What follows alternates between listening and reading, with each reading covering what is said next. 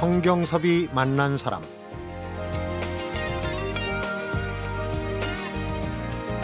친구와 철원 평야를 여행하다 저 멀리 지평선 넘어 북한 쪽으로 날아가는 새들을 보았습니다. 그만 나도 모르게 친구 사진기를 뺏어서 사진을 찍었습니다.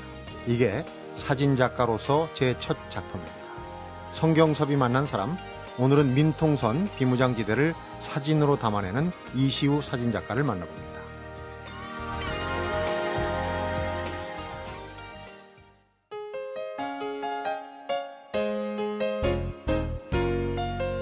어서 오십시오. 어유 네. 반갑습니다. 안녕하세요. 네. 이시우 사진작가 앞에는 평화라는 수식어가 따라갑니다. 꼭. 그래서 뭐 평화의 사진작가, 평화를 담는 사진작가 이러는데 연유가 있을 것 같아요. 왜 평화를 싣고 다니시는지. 뭐 과분한 지칭일 것 같은데요. 뭐 이제 아무래도 제가 찍는 사진 주제가 아, 비무장지대 또 분단 뭐 전쟁 문제 이런 거다 보니까 그런 호칭이 붙게 된 것 같습니다. 네.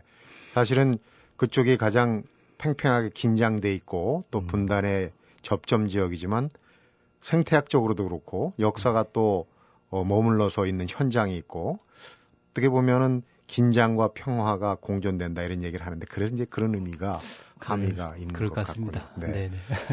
사진 작가로서 첫 작품을 그 철원 평야에서 북쪽으로 날아가는 새를 보고 그래서 사실은 네. 사진 전공이시잖아요. 그렇죠. 그런데 사진 전공을 하신 꽤 오래 후에 예. 작품 사진으로서 첫 작품이다 이런 사연이 있을 것 같아요. 어떤 사연입니까? 사실 이제 그 전에 뭐 사진을 많이 찍기도 하고 또 공부도 했지만 그 제 마음 속에 있는 사진이 이렇게 딱 찍혔다 이런 느낌을 어, 받아본 적이 없었던 것 같아요. 근데 네. 이제 그때 어, 문득 정말 문 그 우연히 사람이 살다 보면 문득 어떤 순간이 다가올 때가 있, 있는 걸 텐데요. 네. 그 순간이 그때 그런 순간이었어요. 음. 그, 그 멀리 날아가는 철새의 그 풍경과 내 마음의 풍경이 하나가 딱 됐다라는 느낌이 딱 아, 들었었거든요. 네. 그때 비로소 아 사진이 내 마음을 담을 수 있는 거구나라고 하는 걸 처음 느끼게 된 거죠. 그래서 네. 이제 에, 저한테는 이제 사진 작가로서 첫 사진이다 이런 이제 그 음. 생각을 갖게 된 겁니다. 네. 풍경과 내 마음이 하나가 됐다. 음. 그래서 이제 작품 사진으로서 첫 작품이다 이렇게 네, 얘기를 네. 하시는 그러니까 네. 겨울철이었던 걸로 네, 겨울이었습니다. 어, 표현 묘사가 돼 있어요. 네, 네, 눈 내린 철원 평야. 네, 맞습니다. 어, 우리가 이제 비무장지대와 민통선 하면 개념적으로 이제 분계선의 한 2km 위아래가 DMZ고 그렇죠. 비무장지대 예. 이제 거기서 한 20km까지가 민간인. 통제선이에요. 그렇습니다. 네, 얼마 전까지만 해도 통제가 아주 심했거든요. 그렇죠. 그렇습니다. 어. 거기를 드나들면서 작품 활동을 할 수 있다. 했다. 좀 어려움이 많았을 것 같아요. 그렇죠. 지금은 그래도 이제 좀 많이 완화가 된 편인데요. 제가 사진 작업을 할 하더라도 하여튼 뭐 그 여러 가지 사건이 많이 있었어요. 그 이제 그 민통선이 우리가 보통 알고 알다시피 이제 군인의 이제 그 초소에서 어, 건물 받자는 못 들어가는 그렇죠. 것이고 어 처음에 참 우연히 친구를 따라서 이제 우연히 치- 그 한번 가봤던 곳이었는데 그 다음에 가는 가긴 쉽지 않더라고요. 네. 그 이제 무슨 어, 시- 시- 어, 기자 신분으로 간다든지 아니면 이제 국방부 쪽에 따로 허가를 맡아야 된다든지 이런 이제 복잡한 절차가 있었는데요. 한번 그 이제 같이 갔던 분이 제가 사진을 찍고 있는데 같이 갔던 분이 이제 아마 사- 군부대 쪽에 사진을 찍었던가 봐요. 자기도 모르게 방향을 쪽으로 향했던 모양이죠. 네. 근데 이제 같이 이제 다 사진을 찍고 나오는데 군용 트럭이 두 대가 저희 차를 막 쫓아와가지고 앞뒤를 딱 막아서고 초병이 네. 다 보고 있었던 거죠. 예. 그래서 딱 보고 있다가 이제 앞뒤에서 차를 딱 막아서고 갑자기 저희를 딱 세운 거예요. 왜냐면 이제 군인들은 이제 수사권 같은 게 없으니까 저희가 그 현장을 떠나버리면 어떻게 할 수가 없잖아요. 네. 그래서 이제 에, 내려가지고 이제 그 군부대 쪽을 향해 찍어 찍는 걸 봤기 때문에 이제 세운다 그러는 거였어요. 근데 어 그 군인들도 오해를 한 거였었더라고요. 그 나중에 이제 별거 아닌 문제로 오해가 풀렸었는데 예를 들면 그런 일들 음. 그, 어, 정말 아무것도 아닌 것 같은 일들이었는데, 사소한 오해가 어마어마한 군부대까지 와서 이렇게, 그냥 그 트럭 두 대가 딱 앞뒤를 갈아먹어 버리니까, 네. 어, 저도 깜짝 놀랐었죠. 어, 그런 일들이 하여튼, 그 간혹가다 일어나는 그런 시절이었습니다. 우리 주변, 우리 주변의 일상과는 사뭇 다른 지역이에요. 맞습니다. 네. 풍경이 자연스럽고 평화롭다고 해도 그 안에서의 행동의 제약 또 벌어진 일들은 완전히 다르거든요. 맞습니다. 그러니까 이제 나중에는 야 이게 쉬운 곳이 아니구나 했지만은 친구를 네. 따라서 처음 갔을 때 네. 그눈 덮인 철원 평야에서 예. 첫 작품 사진 그때 얘기를 좀 해주시죠. 그때가 언제쯤이고? 그때가 이제 93년도쯤 됐을 겁니다. 20년 정도. 그렇죠. 예예. 예. 그때가 이제 92년도 대통령 선거가 있고 난 뒤에 뭐 뜻대로 되지 않아 가지고 많은 사람들이 실망했죠. 바대로 안 됐군요. 그렇죠. 그래서 이제 제 주변에 있던 사람들도 많이 떠났고 또 저희 이제 그 어, 같이 활동하던 사무실도 어 사람들이 다 그냥 해체되다시피 해버린 거예요. 그러니까 네. 저 혼자 이제 이렇게 에, 사무실에 남아서 그 망연자실 지키고 있는 그런 상황이었었는데 친구가 와서 이제 여행이라도 같이 가자 그 위로해 주려고 이렇게 왔던 거였었죠. 네. 어, 근데 이제 그러고 보니까 정말 그 전까지 여행이라고 하는 것도 가본 적이 없었던 것 같았어요. 그, 그러니까 뭐 나름대로는 열심히 살았든지 너무 외골수로 살았던 거죠. 치열하게. 네.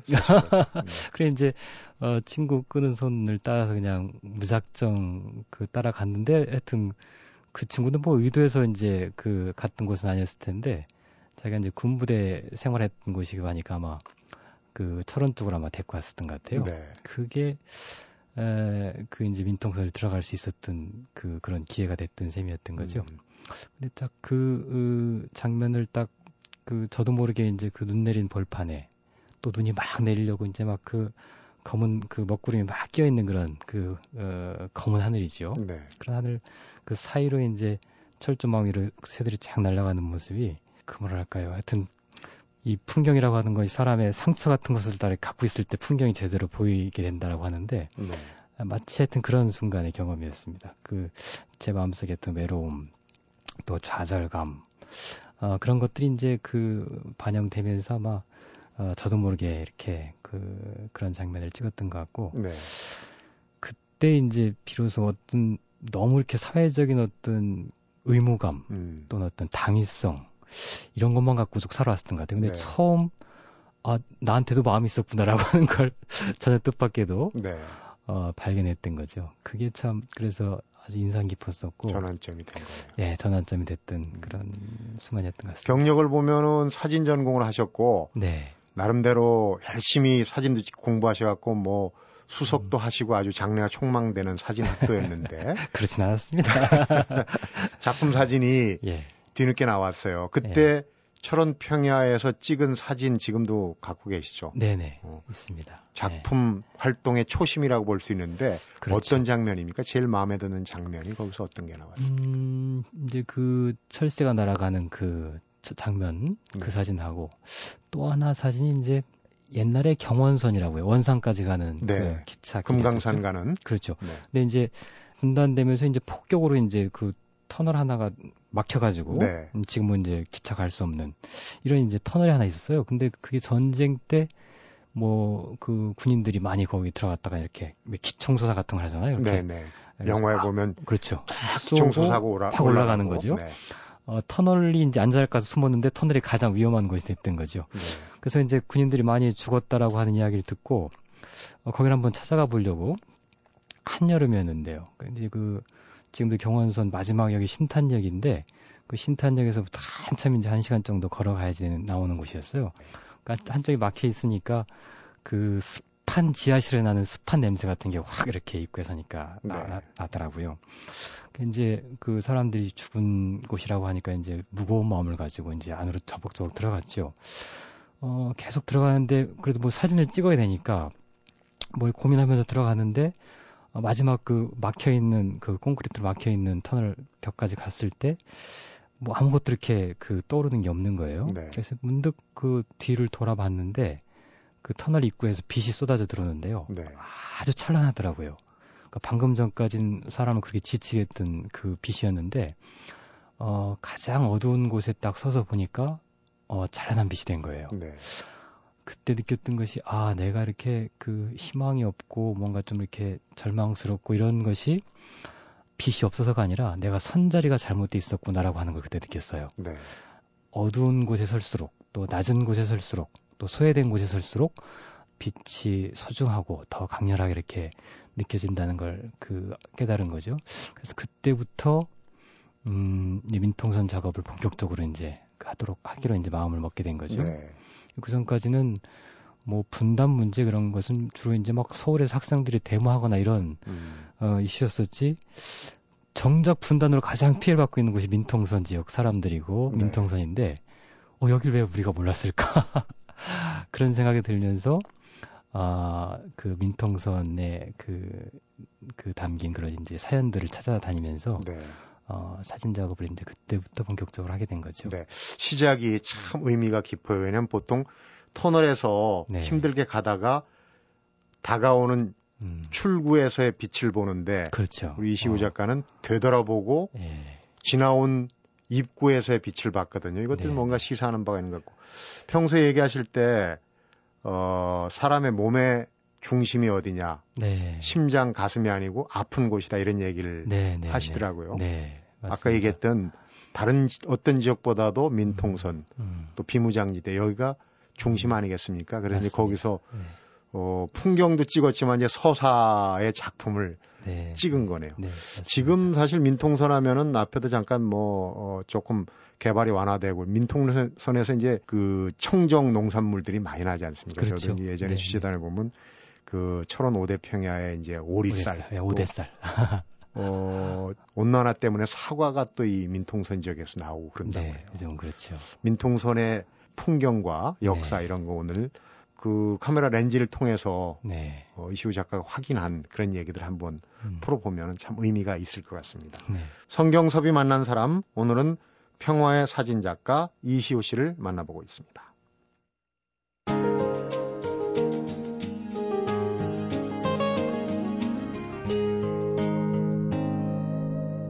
성경섭이 만난 사람 민통선 하면은 이제 DMZ 비무장지대를 따라서 있는 그 155마일에 걸쳐서 있는 음, 지역 그렇지. 아니겠습니까? 그렇습니다. 요즘 보니까 그 평화기행이라고 그래서 이 탐방하시는 분들 민통선 해설가로 또 활약을 하고 계세요. 근데 네. 주로 155마일 다 갈 수는 없고 네. 좀 집중적으로 가신 데가 있을 것 같아요.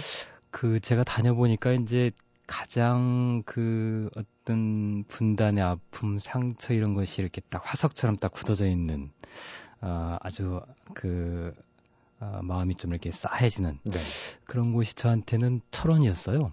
역시 제가 처음에 이제 철원을 가서 아마 아, 느꼈던 감동 때문에 그랬는지 모르겠지만 평화 여행의 이제 그 첫 번째 갈 코스는 저는 그래서 이제 네. 철원이다 이렇게 얘기했을 정도였었는데요. 어, 요즘에 이제 그 철원에서 다시 이제 강화도 쪽으로 제가 살던 강화도 쪽으로 바뀌게 네. 됐는데 강화도 쪽은 그 사실은 역사적으로 많은 그 전쟁과 순환을 겪었던 곳이잖아요. 네. 근데 아마 그 사람이 아프다가 대충 아프면 아픈 것이 좀 후회되기도 하고 그 시간이 아깝기도 하고 보통 그러던데 어 사경을 헤매다가 정말 그 아슬아슬 순환까지 갔다가 다시 살아났을 때 회복됐을 때 에, 새로운 세상이 딱 열리듯이 네.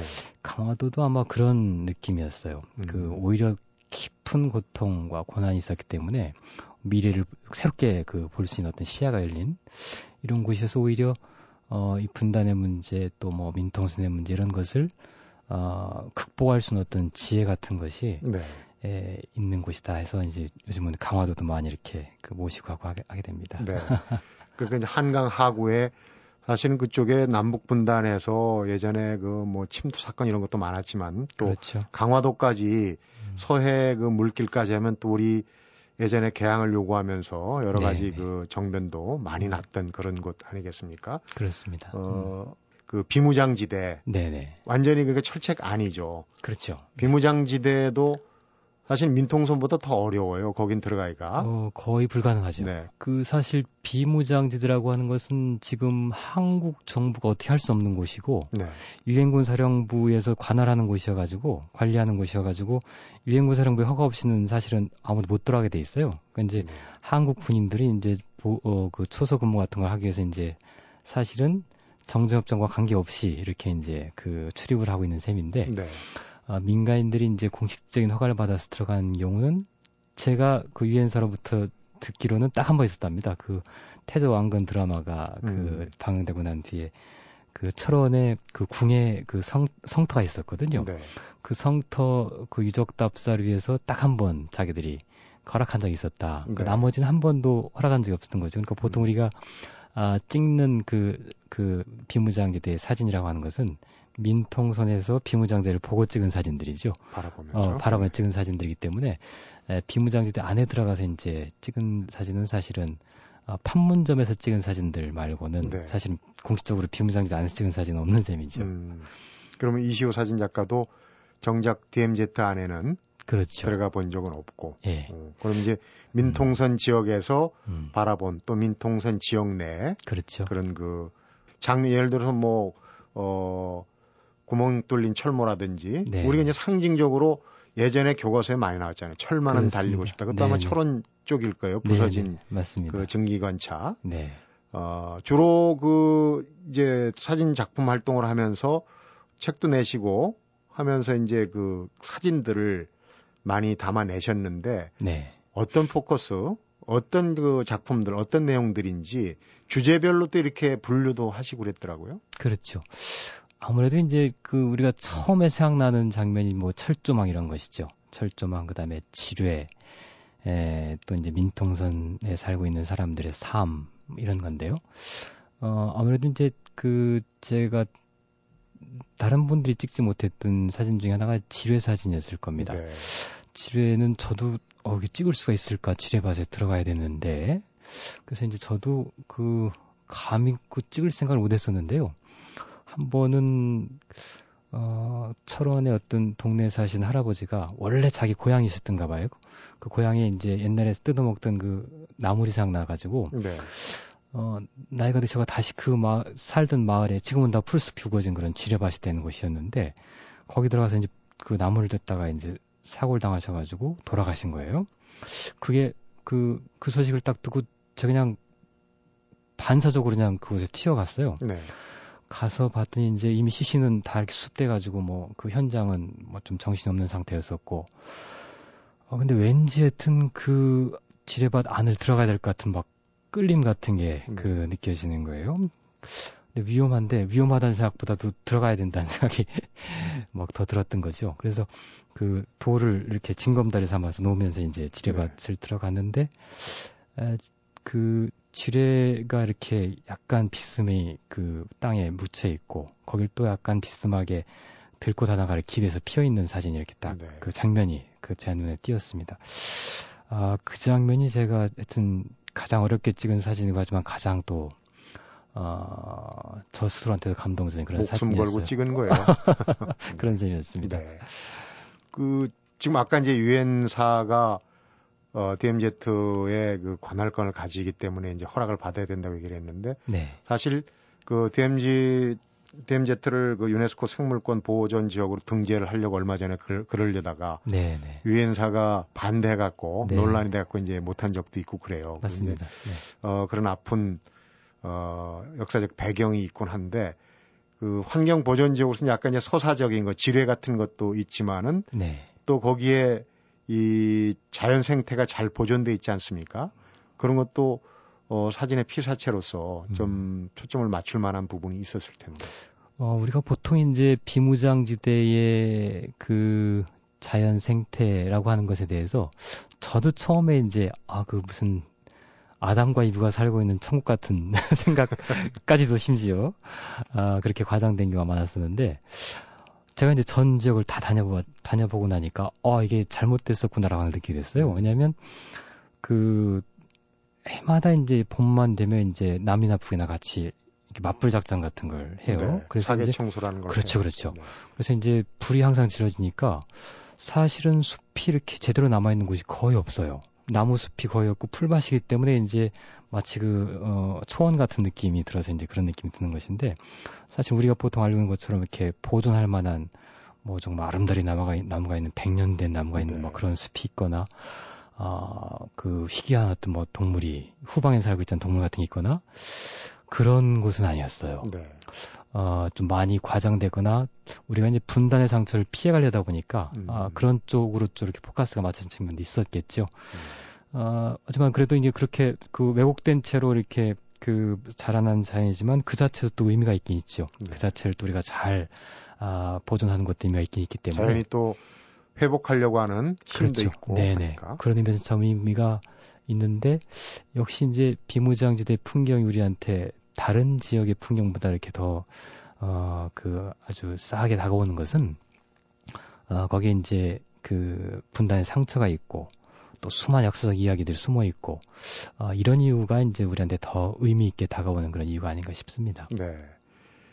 어, 에세이집도 그렇고 외국어로 많이 번역이 되고 외국에서 네. 어, 이 민통선 지역 사진전을 자주 여시는데 좀 국제적으로 여론 환기를 해서 네. 뭔가 좀 해보겠다는 생각이 계신 거 아닌가 하는 생각이 들어요. 뭐 그렇게까지 큰 포부는 아니고요. 그 제가 한 번은 그 민통선 평화기행이라는 책이 이제 그 하여튼 영광스러, 네, 영광스럽게도 이제 한국의 책 100번에 선정돼 가지고 독일어로 번역돼서 이제 프랑크푸르트 국제도서관에서 이렇게 그 출간 기념회 같은 걸 하게 됐는데 그때 그 뭐 고은 선생님이나 이문열 선생 같은 경우는 뭐 한국에서 팬들이 많이 와가지고 뭐 자리를 꽉 채우고 시작부터 네. 대단했습니다. 근데 저는 이제 팬들이 없으니까 아무도 이제 없이 첫 시작을 한 거예요. 근데 한 5분 만에 그 자리를 외국인들이 가득 채우더라고요. 네.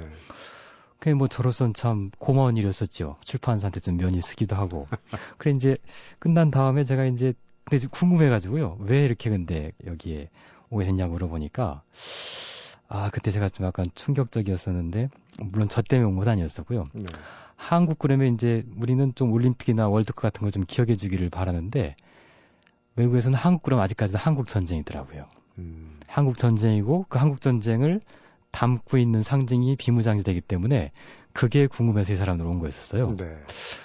아 그렇구나. 우리의 우리가 보는 희망사관 희망사항과는 달리 여전히 세계적으로는 우리가 이 분단을 극복하지 못한 나라, 전쟁이 끝나지 않은 나라라고 하는 이미지가 아, 여전한 거구나 이런 생각이 들었었고 네. 하여튼 뭐 제가 할 수 있는 일이 있다면 뭐라도 해야겠다는 생각이 들어가지고 이제 음. 기회가 되는 대로 그런 전시회나 강연회 같은 것들도 이제 그 열심히 하려고 하고 있는 음. 편이지요. 바깥에서 보는 대한민국 또는 한반도도 역시 네. 중심을 아픈 곳에 중심을 두고 보는구나 네. 하는 이제 맞습니다. 그런 생각이 드네요. 네. 어, 그래서 이제 민통선 중에도 한강하고 강화도를 상당히 주목을 하고 중시를 하고 있다 그러시는데 네. 지금 생활의 거점으로 네. 삼고 계시는데도 강화도 아니겠습니까? 그렇죠. 강화도 얘기를 한번 해보겠습니다. 요즘 강화도에 참 할 얘기가 많은 것 같은데 네, 잠시 맞습니다. 한번 풀어보도록 하죠. 네. 성경섭이 만난 사람 오늘은 평화를 담는 사진 작가 이시우 씨를 만나보고 있습니다.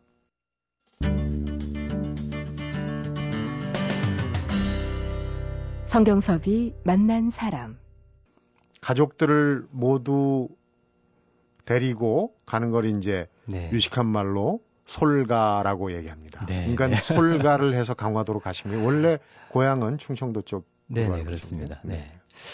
어, 가족이 전체가 다 이제 그 솔가 하기 전에는 제가 그 혼자서 이제 그 내려가 있었고요. 뭐 다른 목적보다도 이제 서울 생활이 워낙 예술가들 생활이 어렵지만 아, 특히나 이제 그 저 역시도 이제 서울 생활이 힘들어서 어, 일단 되게 살아봐야겠다 해가지고 음. 이제 그 내려간 곳이 이제 강화도였었죠. 어, 강화도 내려가서 이제 살다 보니까 강화도 갖고 있는 의미, 에, 이게 그, 이런 게 바로 인연이구나 싶은 생각이 들었어요. 어, 분단의 문제라든가 또 역사의 문제라든가 또 미래의 어떤 그, 어, 한반도 평화의 문제 같은 것을 그 고민하는데 아, 강화처럼 중요한 곳이었구나라고 하는 걸 알게 됐습니다. 네. 예를 들면 이제 그 한강 하구 같은 경우도 우리가 보통 이제 정전협정에는 그 세 개의 관리 구역을 두고 있어요. 이제 육지와 강과 바다 네. 나눠져 있거든요.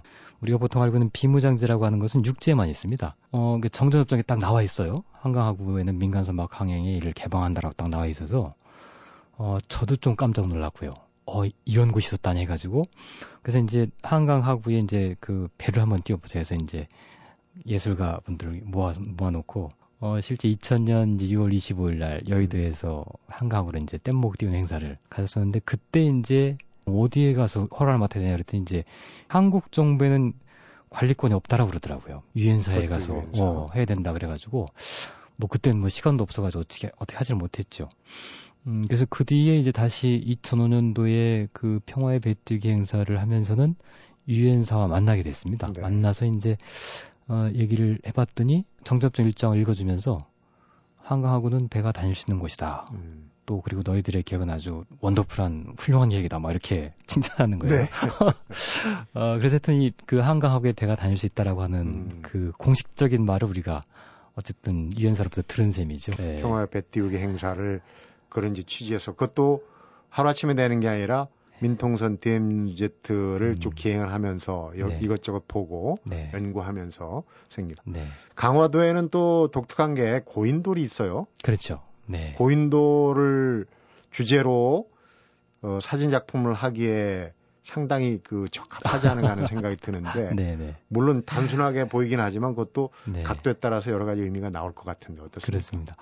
이 고인돌이 제가 처음에 사실은 처음에 강화도에 내려갈 때 첫 번째 돈벌이 사진 찍기 이 작, 작업이 이제 고인돌이었습니다. 고인돌을 보고 가신 거고. 고인돌을 찍으러 가서 이제 그 이렇게 앉게 된 건데 그 고인돌을 연구하다 보니까요. 뭐 연구를 해야지 좀 사진을 찍을 수 있거든요. 네. 연구하다 보니까 이렇게 고인돌이 이제 그 땅에 박히는 고인돌이 있고 그 위에 이제 얹어진 덮개돌로 구성되잖아요. 네. 근데 강화도 고인돌이 약간 삐딱하게 기울어져 있는 듯서 있는 거예요. 그래서 네. 어, 이상하다 싶어서 이제 좀 실험해 보니까 어, 기울어지면은 무조건 쓰러지게 돼 있는 거예요, 당연히. 그래서 막 공부하다 보니까 이제 이 그 기울어진 채로 서 있을 수 있는, 있는 그 원인이 아, 아래 고임돌이 기울어진 만큼 위에 덮개돌이 반대로 기울어져 있기 때문에 에, 그서 있을 수 있는 음. 서 있을 수 있는 원리가 되더라고요. 균형을 맞춘 거군요. 그렇죠. 그래서 이제 어 그거를 딱 보면서 예를 들면 이제 이것이 그 통일의 과정에도 연관될 수 있겠다 이렇게 음. 생각을 해보게 된 겁니다. 예를 들면 어 예전에는 그 남과 북이 서로 통일하려면 어 남한은 북한이 그 기울어진 체제라고 생각되기 때문에 뜯어 네. 고쳐가지고 똑바로 세야지만이 통일이 될수 있다고 생각했었고 또 북한도 역시 남한이 예, 자기들과 안 맞기 때문에 뜯어 고쳐가지고 혁명을 일으켜서 개조해야지만이 통일 가능하다고 생각했었는데 어, 그런 식의 통일을 하려고 했던 것이 6.25 전쟁이었던 거죠. 네. 어, 이제 그런 식은 더 이상 되지 않는다라고 하는 것을 우리가 이제 깨달은 셈인데 결국 어, 우리가 볼 땐 북한의 체제는 뭐 우리의 기준으로 볼 땐 기울어진 체제가 분명하죠. 근데 이제 어, 우리를 좀 기울여 가지고 음. 서로 공존할 수 있는 지혜 이런 것이 예를 들면 고인돌의 기울어진 고인돌의 어떤 미학이 아닌가를 생각이 어, 들었었어요. 네. 그리고 우리가 이제 실제로 그 살다 보면 상대방과 이렇게 이제 뜻이 안 맞아가지고 싸울 때가 있잖아요. 네. 싸우는 이유는 이제 그 나와 성격이 맞지 않는 상대방을 성격을 뜯어 고치기 위한 측면이 크죠. 내 주장을 하는 그렇- 거죠. 그렇죠. 근데 싸워서 성, 상대방의 성격이 고쳐지는 경우는 거의 없잖아요. 음. 근데 이제 그, 어, 내가 봤을 때 상대방 성격이 좀 삐딱하게 기울어진 것이라 할지라도 나를 좀 기울여서 음. 공존할 수 있으면 어, 서로 다 아, 싸우지 않고도 공존할 수 있다는 원리도 이 기울어진 고인들의 미학이 아닌가 싶습니다. 네. 음. 그래서 이제 고인돌 이렇게 많이 찍고 여러 네, 각도에서 네. 하신 거군요. 네. 고인돌 하나에도 네. 평화하고 네. 통일의 어떤 어, 관점을 음. 담을 수 있다는 것도 참 참신한 것 같습니다. 강화도 하면은 저도 한번 경험을 해봤습니다만은 네. 나들길이 상당히 풍경이 좋은 것 같아요. 바다를 그렇죠. 접해가지고. 맞습니다. 강화만큼 또 걷기 좋은 곳도 없는 것 같습니다. 사실은 제가 이제 강화도에 많은 분들이 이렇게 이제 그 오시게 하는 또 역할도 하게 됐었는데 제가 좀 가장 안타까웠던 것이 어 많이 강화도에 많이 오시는 건 좋은데 차로 이제 버스로 오다 보면 버스로 많이 오니까 버스가 올 수 있도록 길을 내야 되고 네. 길을 내려다 보니까 이제 원래 자연이 훼손되게 되고 망가지죠. 아, 이게 계속 악순환이 되는 거예요. 오히려 사람들이 많이 오는 곳이 안 좋게 되는 거죠. 그래서 이걸 어떻게 해야 되나 생각을 하던 차에 아, 사람들이 버스로 와서 이렇게 차로 오지 않고 걸을 수 있으면 이게 해결될 수 있겠는데 네. 그러던 참에 이 나들길이라고 하는 것이 아주 좀 적절하게 생겼어요. 그래서 음, 아마 이게 별거 아닌 것 같지만 새로운 문명의 어떤 신호 같은 게 아닌가 싶습니다. 음, 어, 스스로 불편을 감수하고 또 그러면서 여지껏 보지 못했던 새로운 어떤 그 풍경, 새로운 자기의 자아 같은 걸 볼 수 있게 되잖아요. 이게 사진을 찍다 보면 저하게 느끼거든요. 네. 많은 것을 찍으려고 막 차를 갖고 다닌다든지 또 오토바이 같은 걸 사가지고 다니는 분들도 있어요. 네.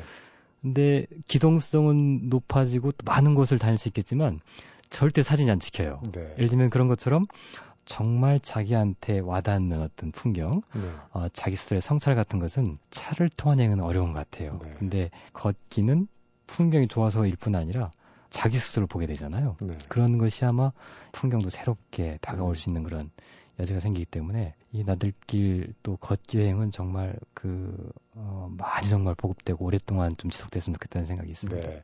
끝으로 이시우 사진 작가가 평화의 사진 작가라고 본인이 이제 뭐 음. 붙인 건 아니겠지만은 네. 어, 그런 이제 이 수식어가 붙는 만큼 일반 그 분들이 내 사진 작품 이런 시각에서 좀 봐줬으면 좋겠다는 그런 바람이 있을 거예요.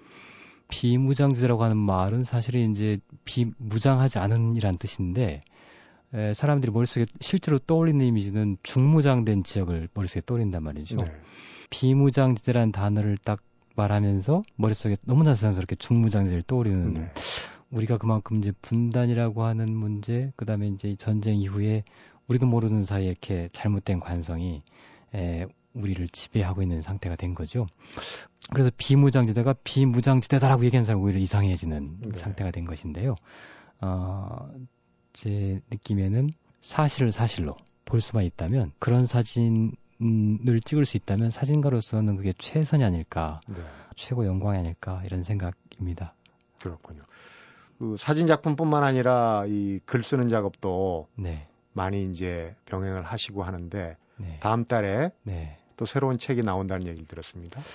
네, 뭐 그 비무장지대 작업을 하다 보니까 아, 이 본질적인 문제가 뭘까 이런 의문을 갖게 됐어요. 음. 제가 볼 때는 이제 한국 전쟁부터 이 모든 문제가 시작됐고 어, 그 유엔과 유엔 군사령부라고 하는 것이 우리한테 큰 이 화두다라는 생각을 갖게 돼가지고 네. 어, 유엔 군사령부라고 하는 제목으로 오랫동안 그 좀 공부도 해서 어, 음. 어, 책을 내게 됐습니다. 그렇군요. 네. 아. 아마 한강 하구에서 뗏목을 띄우고 한 것도 네. 유엔군 사령부 정전 협정에 대한 연구가 없었으면 아마 안 네. 됐을 거예요. 그럼 하나 네. 둘씩 하다 보면 또 네. 어, 통일 혹은 음. 평화의 밑거름이 되지 않을까 하는 생각도 들고요. 네. 오늘 어, 비무장지대 민통선 얘기 또 강화도 얘기 재밌게 잘 들었습니다. 네. 고맙습니다. 감사합니다. 성경섭이 만난 사람 오늘은 민통선의 평화시대 비무장지대에서의 사색 등 주로 평화와 관련된 사진을 찍어온 이시우 사진작가를 만나봤습니다. 청동기 시대 고인돌엔 기울어진 괸돌에 덮개돌을 맞추는 부조화 속의 조화, 또 비정형의 정형이 숨어 있다. 나에게 맞추려고 자르고 조이는 것이 아니라 상대에게 맞추려고 몸을 숙이고 기울이는 기가 막힌 조화. 그러면 저렇게 멋진 건축물로 남게 됩니다. 이시우 사진작가의 고인돌 얘기 오늘 아주 여운을 길게 남기는군요. 성경섭이 만난 사람 오늘은 여기서 인사드리겠습니다.